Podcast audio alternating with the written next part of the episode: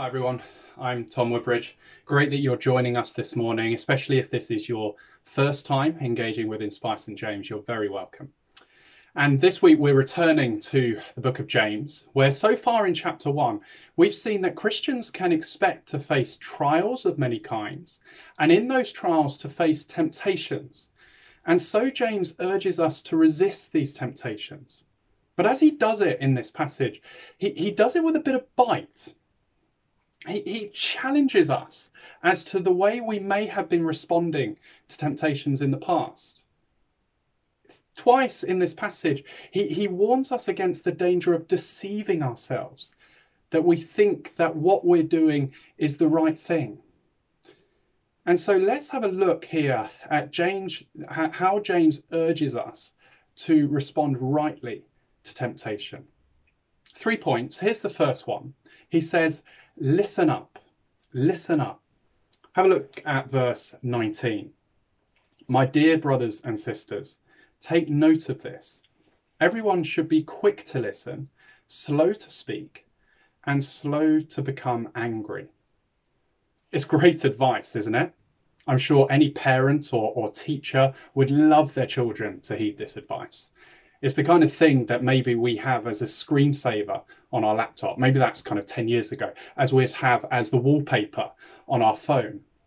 And, and maybe if we're honest with ourselves, it's advice that we don't need to hear, but we can think of a lot of people that do need to hear this advice. And it's advice that seems so important to take on board at the moment, right? We need to be quick to listen to, to the guidance and advice that we've been given as we look to fight the coronavirus outbreak at the moment. But not just with coronavirus. I, I think for myself as a, as a white man, this is important advice that I've been learning at this time. I, I need to be quick to listen, to listen to the experiences and, and the perspective of black people around me such important advice. But whilst this could be a great general principle, James is being more specific. He's not saying this is just for general listening. No, James is specific with what or who we are to listen to. Did you see that in verse 22? He said, Do not merely listen to the word, in fact, James wants us to know for certainty how central God's word is in our listening. He mentions God's word five times in our passage in verse 18 and verse 21 and verse 22 and verse 23 and verse 25. God's word, as we have it, as hopefully you have it right now in your hands in the Bible, is God's word, we're told, that saves us it says in verse 21. It's God's word, verse 18, that gives us new birth. And so it's God's word that helps us to respond rightly to temptation. It's, it's God's word that we need to listen to in order to grow and to live out our faith. Why should we be so quick to listen? Well, did you see the sequence of events in verse 19? Listening helps prevent hasty speaking. And listening helps to prevent hasty anger. Remember the context James is writing into. Christians scattered who are, are facing trials of many kinds, facing temptations, facing hardships. And James knows that the reality is that when we face hardships, well, that's when we can be slow to listen and quicker to speak. We care much less about what other people have to say. We just have to get across how we are feeling. And when people are slow to listen and quicker to speak, well, then we can be quicker to get angry. Everyone's speaking at once over one another, annoyed that no one else is listening to them. But James says in verse 20, that's not what God desires from us. No, everyone should be quick to listen, slow to speak, and slow to become angry. You see, James is saying if you want a better heart, if you want a more godly mind, if you want a, a, a cleaner mouth in, in what our tongue says, well, then make sure you use your ears. I wonder if you can be someone who is prone to be quicker to speak and slower to listen. Will you hear the challenge from James to be quick to listen? But let's make sure we're listening to the right voices. And James says this starts with God's voice, God's word. It's why the, the reading and the listening of, of God's word during our services is, is so important. It's why we give good time to listening to what God says. But let's not limit our listening to God to a Sunday. Let's make sure it happens throughout the week. Can I encourage you that, that if you're not reading God's word each day, to try and do so, to give time to hear and listen to God every single day? Maybe you're finding through this lockdown period that uh, it's a slower pace of life at the moment. Could you give more time to listen to God more? Maybe for you it's the opposite. Maybe life's never been more chaotic and you just don't know when your next break is going to come. Can I encourage you keep listening to God as a priority? Think about ways that you can help yourself to do that. Could you get it on audio so you could listen to it whilst you're doing your many jobs? If we want to respond well in times of trial and temptation, we need to be ready to listen. But secondly, James says, don't just listen, do. Don't just listen, do. Because you see, James says it's, it's no good just listening and doing nothing else. Listening is like half the job, but without the second half, well, half the job is, is no job at all. Do you see that? In verse 22? Do not merely listen to the word and so deceive yourselves. Do what it says. It's more than just listening. It's a bit like, well, James gives a brilliant illustration to show us how foolish it is. And I hope you enjoyed Andy bringing it alive to help the kids understand what this looks like. Here's what James says in verse 23 Anyone who listens to the word but does not do what it says is like someone who looks at his face in the mirror and after looking at himself goes away and immediately forgets what he looks like. It's a brilliant illustration because I'm sure we know how foolish this would be. I'm sure we all look in the mirror at some point during the day, probably first thing in the morning, because we want to make sure we look all right, don't we? We all do it.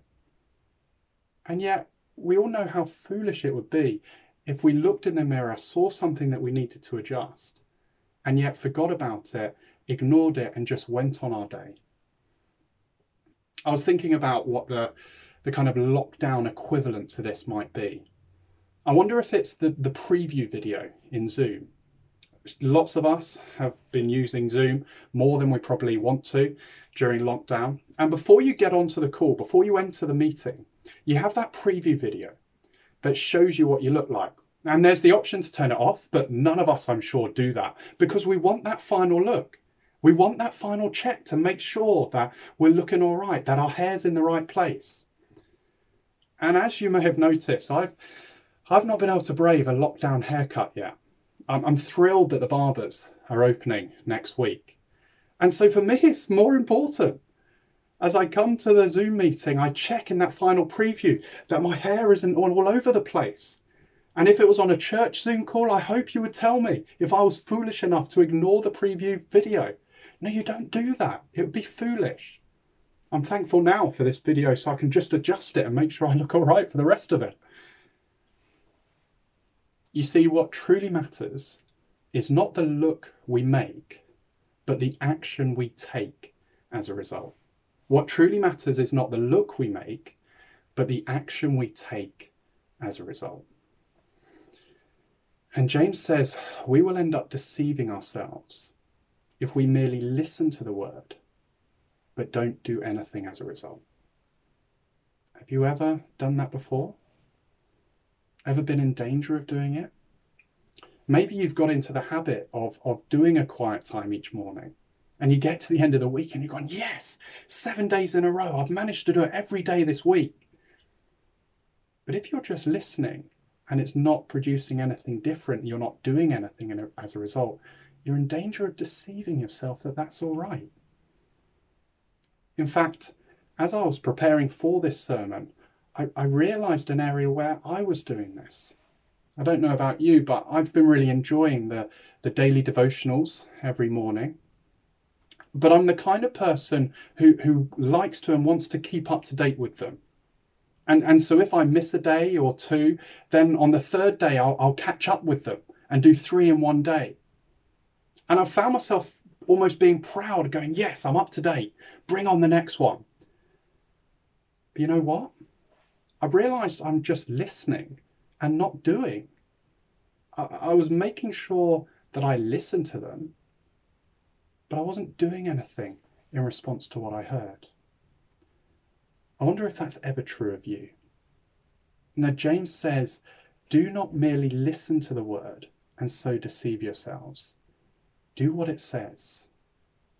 What matters is not the look we make, but the action that we take as a result. And what's the motivation for all of this? Is it, is it just a case of do it because we're told to do it? Now have a look down at verse 25. Whoever looks intently into the perfect law that gives freedom and continues in it, not forgetting what they have heard, but doing it, they will be blessed in what they do. What will keep us motivated to keep obeying God's word when we're listening to it in the face of trials and temptations? Well, there's freedom and blessing freedom. It almost seems like a, a, contradiction in terms here when it talks about the perfect law that brings freedom. Well, that doesn't even make sense. But that's because in our Western society, we regard freedom as, as the total loss of any kind of constraints. That's real freedom. Get rid of constraints, and that's how I'm free. But the Bible says that's not freedom. Freedom isn't the absence of any and every constraint. No, it's the presence of the right constraints that brings real freedom. For example, you, you would never take a fish out of water and say that it's now free, free from the constraint of water to just be free. No, no, no. A fish needs the constraint of water in order to be free. And so the same is true of every human being. To be truly free, we need to live within the constraints that the creator of the universe has given us. The creator who knows how we operate. The creator who knows that these constraints are designed to help us to flourish. Freedom, living obediently under a father who loves us unconditionally because of what his son Jesus has done for us. But it's not just freedom, it's, it's blessing as well. In fact, James here seems to be quoting his brother, Jesus Christ, here, when Jesus says in Luke chapter 11, Blessed are those who hear the word of God and obey it. It's the blessing of being known by the creator of the universe. It's the blessing of having our sins forgiven. It's the blessing of having an eternal future totally secure. It may be that you are listening to this and, and you wouldn't call yourself a Christian. Maybe you've just tuned into a church service for the first time during this lockdown period. Or maybe you joined us on Wednesday evening for the event with Graham Daniels and you're wanting to find out more. Well, please see that, that being a Christian, living the Christian life, being obedient to what God says in His Word, the Bible. This doesn't take away our freedom. No, it brings freedom.